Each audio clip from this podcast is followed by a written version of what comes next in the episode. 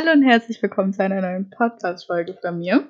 Ich habe heute mal wieder einen Gast. Das kommt ja tatsächlich nicht so oft vor. Aber ich habe heute Lisa Marie von Gluten Free Joy hier. Und sie hat auch einen eigenen Podcast und wir haben auch schon zusammen bei ihr eine Folge aufgenommen. Aber ich freue mich heute mit euch, Lisa Marie hier begrüßen zu dürfen. Hallo Emily. Ja, ich freue mich auch sehr, bei dir Gast zu sein. Ja, ich freue mich auch, dass wir es hinbekommen haben. Und ich würde jetzt einfach gleich mal starten.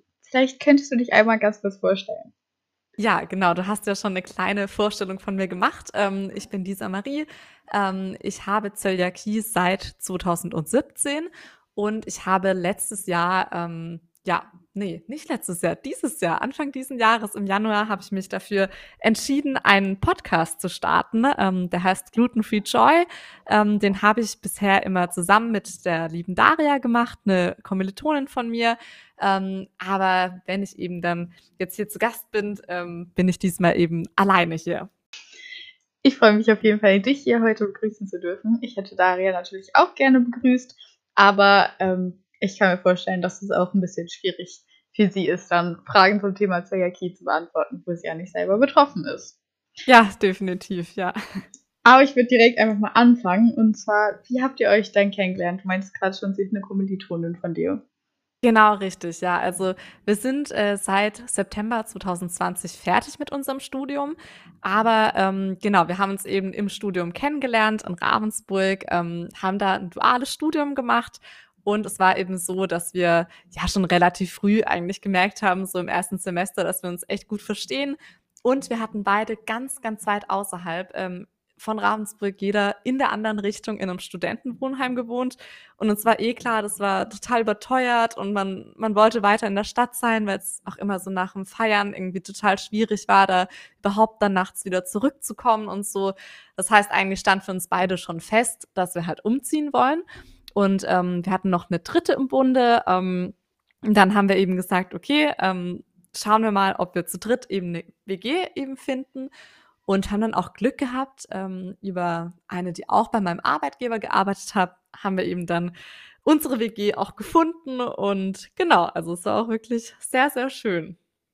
Das hört sich gut an. Mir ist gerade aufgefallen, ich habe ganz vergessen, das Thema überhaupt heute zu erwähnen gut, dass man sowas alles im Titel nachlesen kann, aber es soll heute um WG, um das WG-Leben gehen und wie das funktioniert, wenn jemand Zöliakie hat und die anderen WG-Mitbewohner nicht.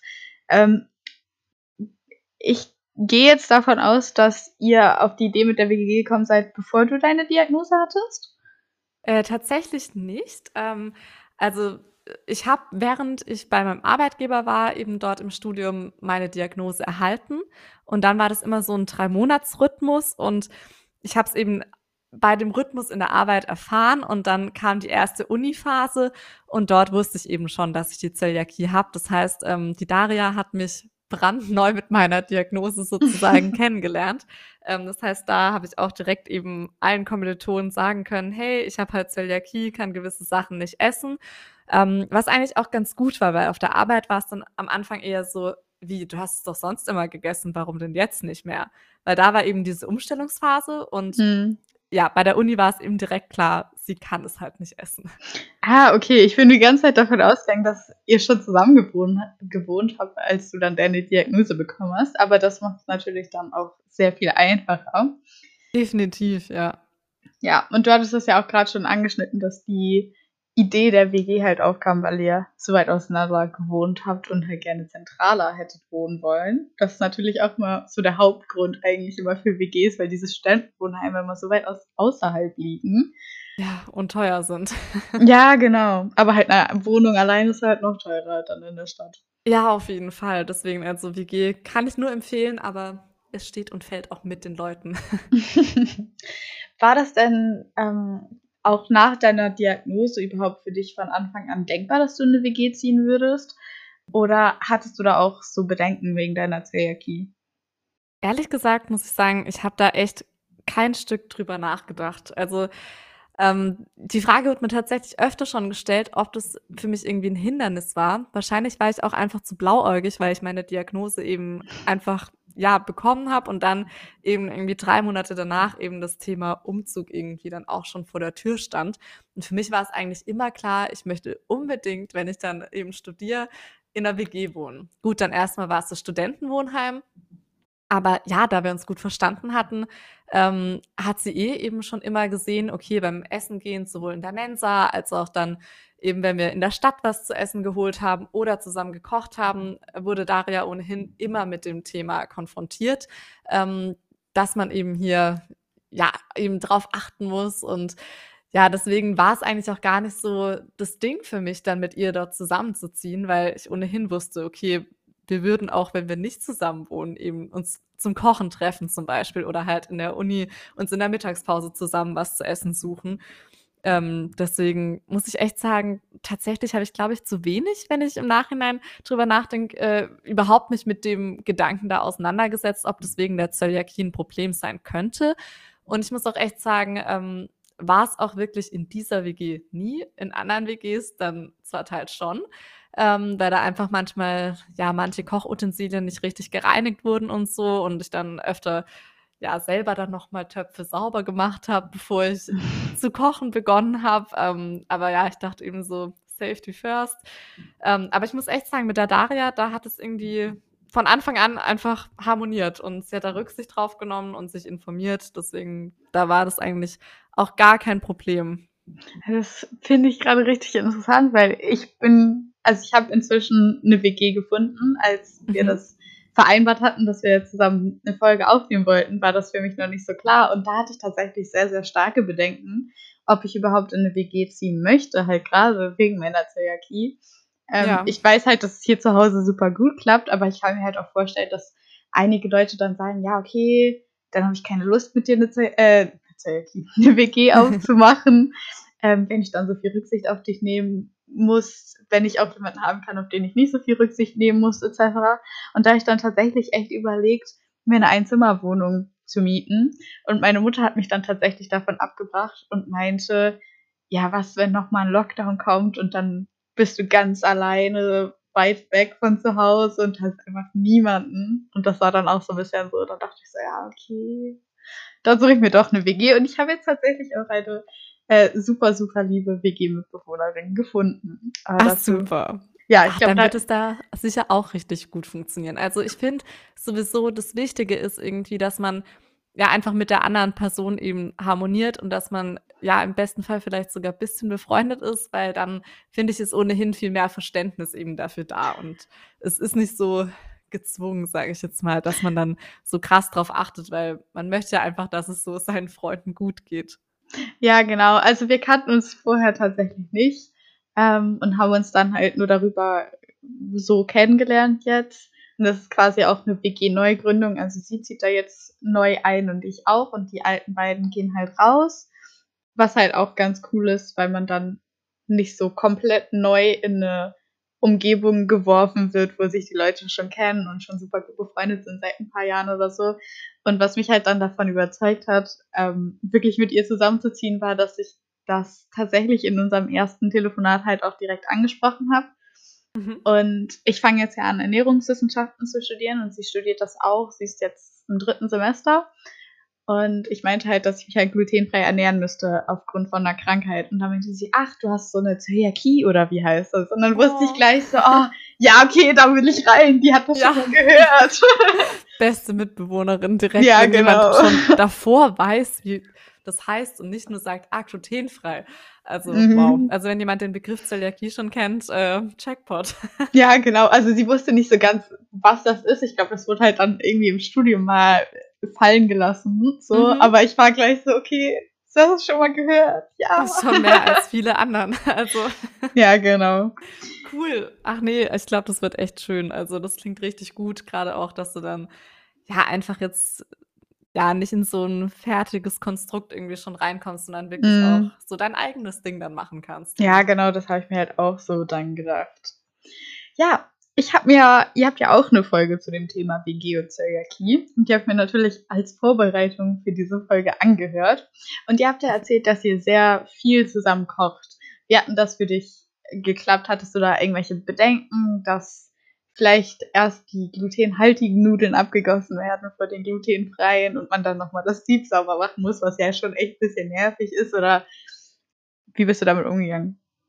Ja, also tatsächlich ähm, glaube ich wirklich, dass man erst jetzt im Nachhinein so wirklich viel darüber nachdenkt, weil ja, irgendwie haben wir es, glaube ich, relativ intuitiv auch schon dann richtig gemacht, weil wir haben halt auch einfach gerade beim Nudeln kochen ähm, einfach dann gesagt, okay, wir machen halt erst die glutenfreien schütten die dann ab, verwenden mhm. faulerweise das gleiche Sieb. Denn ja, glutenhaltigen Nudeln macht es halt doch recht wenig, wenn da was glutenfreies ja, genau. dran ist. Ähm, genau, deshalb haben wir das eben dann so geregelt, weil wir eben auch keine Spülmaschine oder so hatten. Das heißt, ähm, man musste auch sehr geschirrsparend auf jeden Fall sein. Mhm. Man musste nicht, aber man wollte geschirrsparend sein. ähm, genau, das heißt, wir sind dann eigentlich immer so vorgegangen, Entweder haben wir eben geschaut, dass wir ohnehin was Glutenfreies kochen, sodass wir eben generell unser ganzes Gericht zusammen machen konnten und auch nirgends irgendwie eine ähm, Gefahr der Kontaminierung eben dann bestand. Oder wenn es eben wirklich so war, dass die Daria sagt, ich möchte jetzt unbedingt glutenfrei, äh, glutenhaltige Nudeln essen, dann halt so, dass man wirklich zuerst das Glutenfreie macht, das dann irgendwie auch separat wohin stellt, sodass man das nicht am Ende doch verwechselt oder so, ähm, sodass man da einfach ja drauf achtet. Hm. Also ich kenne das ja, wie gesagt, von zu Hause auch. Also mein Vater hat ja auch Zellaki, meine Mutter und mein Bruder nicht. Von daher ist es bei mhm. uns auch immer 50-50 mit den Nudeln. Und gerade so als Student ist das ja auch eine Kostenfrage, ob jetzt jemand, der nicht glutenfrei essen muss, auch den Preis dafür tragen will, diese glutenfreien Nudeln oder so zu bezahlen. So. Ja. Bei uns ist das dann halt immer so, die werden halt gleich auf dem gleichzeitig halt auf dem Herd gemacht. Die einen in dem einen, die anderen in dem anderen Topf und da kommt halt der Deckel drauf und dann ist fertig. Und dann werden ja, halt erst ja, die genau. glutenfreien genau. abgegossen und danach dann halt die glutenhaltigen. Also das machen wir tatsächlich auch so. Und ja. ähm, ist auch so am einfachsten. Ich finde auch, weil dann kann man halt auch zusammen essen und ja, wie du auch sagst, ist es halt auch wirklich eine Geldfrage. Also hm. ähm, das war aber auch bei mir schon zu Hause so. Also ich bin die Einzige in meiner Familie, die Zöliakie hat, zum Glück. ähm, und ja, also wir machen es halt auch so, dass man dann eben sagt, okay, die anderen essen jetzt nicht unbedingt eben dann diese Nudeln, weil es halt einfach auch eine Geldfrage ist. Ja, genau. Und vor allem, die glutenhaltigen Nudeln sind auch nicht so bröckelig. Also. Ja, stimmt. Also mein äh, Freund zum Beispiel, der hasst die glutenfreien Nudeln. Also der mag die gar nicht. Kann ich aber verstehen. Also ich würde auch lieber die glutenhaltigen essen, wenn ich könnte. Wobei ich die von Barilla zum Beispiel, die finde ich ganz gut. Interessant ist, ich muss sagen, es ist jetzt echt nicht so lange, dass ich meine äh, Diagnose habe, aber ich weiß gar nicht mehr, wie die anderen schmecken. also wirklich, ich kann dir nicht sagen, ähm, was ich jetzt da vermissen würde, weil ich kann es irgendwie nie nachvollziehen, wenn er dann probiert und sagt so, ach Gott, die sind ja so eklig. Und ich denke mir so, hm, weiß ich jetzt nicht, finde ich eigentlich nicht, aber gut. Ja, okay, bei mir ist es ja noch nicht so lange her. Also bei dir sind es ja vier Jahre, bei mir jetzt ein Jahr. Und ja. ich hatte ja so ein halbes Jahr Ausprobierphase. Also ich hatte eine Magenspiegelung, das war so wischiwaschi, halt Marsch 1, ist ja keine feste Diagnose so. Mhm. Und dann hatte ich nochmal so fünf Monate bis zur zweiten Magenspiegelung. Und ich muss sagen, ich vermisse Croissants echt doll. Weil die glutenfreien, das ist, nee, die sind, die sind viel ja. zu dick. Also Blätterteig glutenfrei mhm. ist so eine Sache, nee. Und auch das geht nicht so fluffig auf. Nee, genau. Der ist irgendwie, weil so ein Croissant hat ja so richtig dünne Teigschichten. Und ja. das ist dann immer so, als ob so 20 Stück von so einem normalen Blätterteig zusammenkleben würden in der glutenfreien Variante. Ja, finde ich auch. Aber ich muss sagen, ich habe letztens so Schokocroissants einmal probiert und also ich hatte wirklich halt seit vier Jahren kein Schokocroissant und obwohl der Blätterteig so ein bisschen klebt, muss ich sagen, ich fand es so lecker. Also. ja, wobei es ist auch noch was anderes, ob man jetzt irgendwie Croissants, ich glaube, es gibt von Share welche oder Bofrost oder so, ob man die nimmt, TK oder wie auch immer, von Rewe gibt es ja auch welche, oder ob man halt irgendwie zu einem glutenfreien Bäcker geht und sich da welche holt. Das ist nochmal Stimmt. ein großer Unterschied. Ja, ja, definitiv, auf jeden Fall. Aber es soll ja auch so sein. Ja, genau. Also zurück zum Thema. Das hat sich ja so angehört, als hättest du gar keine Bedenken und du meintest ja auch schon, dass du ein bisschen naiv warst, als du an das Ganze reingegangen bist. Ja, im Nachhinein betrachtet, ja. Habt ihr irgendwelche speziellen Markierungen an Küchengeräten angebracht? Also zum Beispiel Schneidebretter oder ja, Sachen, die halt so zerkratzen. Wie war da geregelt, dass die glutenfrei sind und dass sie halt auch dementsprechend glutenfrei bleiben müssen? Und du meintest ja auch schon, dass es auch WGs gab, äh, gab bei dir, wo das halt nicht so gut funktioniert hat. Genau, also ich habe prinzipiell eben einfach keine Holzutensilien verwendet. Ähm, das haben wir eben da auch generell so gemacht und ich glaube fast, wir hatten auch in der WG überhaupt keine Holzutensilien. Wir hatten ohnehin ähm, einfach so, ich weiß gar nicht, aus, ja, sind die Plastik oder irgendwie sowas ähnliches, so Hartplastik, eben diese Schneidebretter. Mhm. Ähm, und auch eben Kunststoff, ähm, Kochlöffel zum Beispiel. Ähm, dementsprechend war das ohnehin schon mal eine Gefahr weniger, sage ich jetzt mal. Ähm, wir haben da tatsächlich auch nichts großartig dann drauf gemacht, ähm, dass man jetzt weiß, okay, das ist nur für glutenfrei. Wobei ich sagen muss, wir hatten, glaube ich, auch einfach nicht so was gekocht, dass man jetzt auf diese Brettern irgendwas glutenhaltiges je drauf gemacht hätte. Ja, genau, also, das habe ich halt auch schon überlegt. So das Einzige, was mir halt eingefallen ist, dann halt äh, der, der halt nicht glutenfrei sich ernährt, sich halt ein Brot kauft und das halt nicht schon beim Bäcker schneiden lässt, sondern dann halt zu Hause schneidet. Aber ansonsten kommt da ja eigentlich auch nicht wirklich was Glutenhaltiges drauf, oder? Eben, weil wir hatten das halt zum Gemüseschneiden. Ähm, mm. Dementsprechend, nee, also, und Daria hatte immer sich eben so ein abgepacktes Brot schon gekauft oder beim Bäcker eben ein geschnittenes. Und dann hatte eben jeder so zum Abendbrot eben sein eigenes Brot und ich hatte auf jeden Fall immer meinen eigenen Toaster mit dabei. Ja. Ähm, aber ansonsten, ähm, nee, also ich glaube, wir waren einfach nicht so luxuriös ausgestattet in unserer WG, sodass es da nicht viel gab, was man ja jetzt irgendwie hätte hier verunreinigen können dann noch. Also ich glaube, so viel gibt es halt auch einfach nicht. Also ich muss gestehen, so Schneidebretter aus Holz finde ich sowieso immer ganz, ganz doof. Also wenn man Tomaten oder so drauf schneidet, dieser ganze Tomatensaft geht sofort, zieht da sofort ein und so und die quellen auf, wenn man die zu lange wenn die zu lange nass sind und so finde ich ganz schrecklich, ist mir zu umständlich, nehme ich lieber ein Plastikschneidebrett. Ähm, und ich muss auch gestehen, ich koche nie mit Kochlöffel. Ich nehme einfach immer einen großen Esslöffel und dann passt das ja, auch. Oder die Gabel, finde ich, ja. Ja, genau. Also so, warum soll ich ja. einen extra Kochlöffel nehmen, wenn ich auch dann die Gabel für die Nudeln einmal zum Umrühren nehmen kann, von der ich dann auch noch essen kann, bevor ich dann auch noch einen Kochlöffel abwaschen muss. Also so. Ja, ja, richtig, genau. Wenn man keine Spülmaschine hat. genau, aber ich habe, also ich finde eigentlich schon Holzschneidebretter schön. Ich habe jetzt auch ähm, in meiner eigenen Wohnung habe ich eben schon auch so ein Holzschneidebrett. Und da ist eben jetzt ähm, auch immer, wenn ein Besuch da ist, ähm, ist halt auch wirklich so fest die Regel, also auf diesem Brett darf halt auch wirklich nur glutenfreies gemacht mhm. werden. Ja. Ja, genau. Also so geht schon auch, aber ja, du hast schon recht. Manchmal bei den Tomaten ist es ein bisschen anstrengend. ja, dann sind wir auch schon fast durch. Was ist denn dein, also was, worauf sollte man achten, wenn man sich eine WG sucht? Ähm, ehrlich gesagt, wie gesagt, ich bin da ja so ein bisschen blauäugig irgendwie rangegangen mit dem Thema, beziehungsweise Daria kannte mich ohnehin schon als Zöli.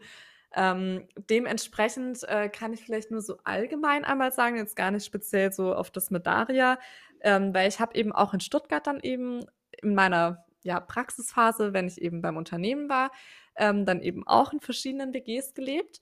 Und ja, da war es eben dann auch so, ähm, dass ich eigentlich erstmal, wie jeder, der nach einer WG sucht, erstmal nach dem Preis, nach den Quadratmetern und der Lage geschaut habe. Also ich habe wirklich überhaupt gar nicht ähm, nach diesen typischen äh, ja, Zöliakie-Kriterien irgendwie geschaut oder ob die Mitbewohner damit d'accord sind. Ich hatte auch eine WG, das war wirklich äh, eine reine Zeck-WG. Ähm, und ich muss sagen, ja, man hat halt einfach nicht zusammengekocht.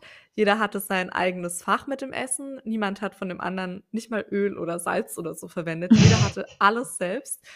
Ähm, genau, und man hatte eigentlich auch einfach keine Berührungspunkte so. Man hatte komplett unterschiedliche Uhrzeiten irgendwie. Jeder hat dementsprechend alleine gekocht, alleine eingekauft. Und äh, das Einzige, was man halt geteilt hat, war halt wirklich äh, Geschirr. Und die haben das immer alles ordentlich gespült. Das war eben was, was mir wichtig war. Und das hat soweit gepasst. Also da, ja, deswegen, also ich glaube, viele sehen das mehr als Problem ähm, oder ja, fokussieren sich vielleicht sehr stark einfach dann auf die Zöliakie bei der WG-Suche. Aber ähm, ja, also ich glaube, es bedarf halt einfach recht viel Selbstdisziplin. Ich hatte auch eine WG, da waren halt eben manchmal die Sachen nicht so sauber, wie ich schon meinte. Da habe ich halt dann nochmal drüber gespült, bevor ich gekocht habe. Und dann war es eigentlich auch okay. Klar, das war ein bisschen nervig, aber ähm, geht schon. Deswegen, ich muss sagen, ich würde einfach, als ob man jetzt eben nicht äh, Zöliakie hatte, glaube ich, einfach danach schauen, womit man sich wohlfühlt, ob einem die Mitbewohner sympathisch sind, ob die Gegend äh, gut ist ähm, und ob einem generell eben dieses Zimmer zusagt. Ähm, und würde, glaube ich, das andere dann einfach, ähm, also ich finde, man kriegt das immer hin. Also klar, es ist manchmal ein bisschen leichter und es ist schöner, wenn man eben zusammen kochen kann und die andere Person sich richtig auch dafür interessiert. Aber wenn es nicht der Fall ist, ist es auch machbar. Das hört sich ja schon mal sehr beruhigend an. Ähm, ich bin da ja auch jetzt sehr glücklich mit dem, was ich gefunden habe und mit dem, wie ich dann jetzt demnächst leben werde. Da bin ich auch gespannt drauf. Oh, ähm, ja. Hast Hört du noch? aber gut an. Ja, genau, das, das habe ich mir halt auch gedacht. So. Hast du noch ganz abschließend einen finalen Tipp, wie das ja. Zusammenleben super gut passt und wie das alles super harmonisch wird? Ja, also ähm, es steht und fällt meiner Meinung nach einfach mit den Leuten. Deswegen schaut wirklich drauf, dass ihr irgendwie auf einer Wellenlänge seid. Das macht alles ein bisschen einfacher. Ähm, ich finde tatsächlich, die größten Probleme sind nicht mal in der Küche bei WGs, sondern wenn dann eher so putzen. Also das war eher bei mir immer so ein Thema. Deswegen, ja, ich finde, manchmal sieht man es den Leuten schon ein bisschen an, ob man so das gleiche Sauberkeitsverständnis haben könnte oder nicht. Ähm, das waren tatsächlich bei mir eher dann Punkte, wo es irgendwie ja mal Diskussionen gab, aber Ansonsten, nee, kann ich einfach sagen, ähm, ja, dass man das einfach ein bisschen mit mehr Leichtigkeit vielleicht sehen soll. Und klar, natürlich muss jeder für sich eben drauf achten, dass entsprechend alles ähm, ja Zöli-konform, sage ich jetzt mal, dann später auch ist. Das ist natürlich schon oberstes Gebot, aber ich würde mich nicht so sehr einfach nur auf die Zöliakie, gerade auch beim Bewerben oder so, ähm, fokussieren, sondern wird einfach mich als Mensch so als als insgesamtes mit meinen Fähigkeiten, Interessen und so weiter eben auch dort bei diesem Vorstellungsgespräch oder so dann präsentieren. Ja, vielleicht noch so eine Sache, ähm, weil man natürlich schon auf gewisse Dinge schon achten muss und da jetzt nicht wirklich komplett äh, blauäugig reingehen kann. Ähm, man muss natürlich schon, wenn man dann irgendwie vielleicht mal so WG-Partys oder so hat, da muss man halt schon drauf achten, dass man zum Beispiel, wenn es Chips gibt, die glutenfrei sind und dann Chips gibt, die nicht glutenfrei ja. sind oder Salzstangen, ähm, dass man halt für sich selber schon einfach ein extra Schälchen zum Beispiel nimmt, dass da halt niemand anderes so zum Beispiel reingreifen kann. Also so Dinge muss man schon auf jeden Fall beachten, aber ich finde, das hat nicht mal nur mit der WG zu tun, sondern halt so insgesamt irgendwie, wenn man halt Söli ist und halt irgendwo hingeht. Mhm. Ich finde, man muss halt immer so ein bisschen Self-Care-mäßig irgendwie unterwegs sein und halt ja, einfach schauen, dass man selbst halt was zu essen hat, ähm, das nicht irgendwie kontaminiert werden kann.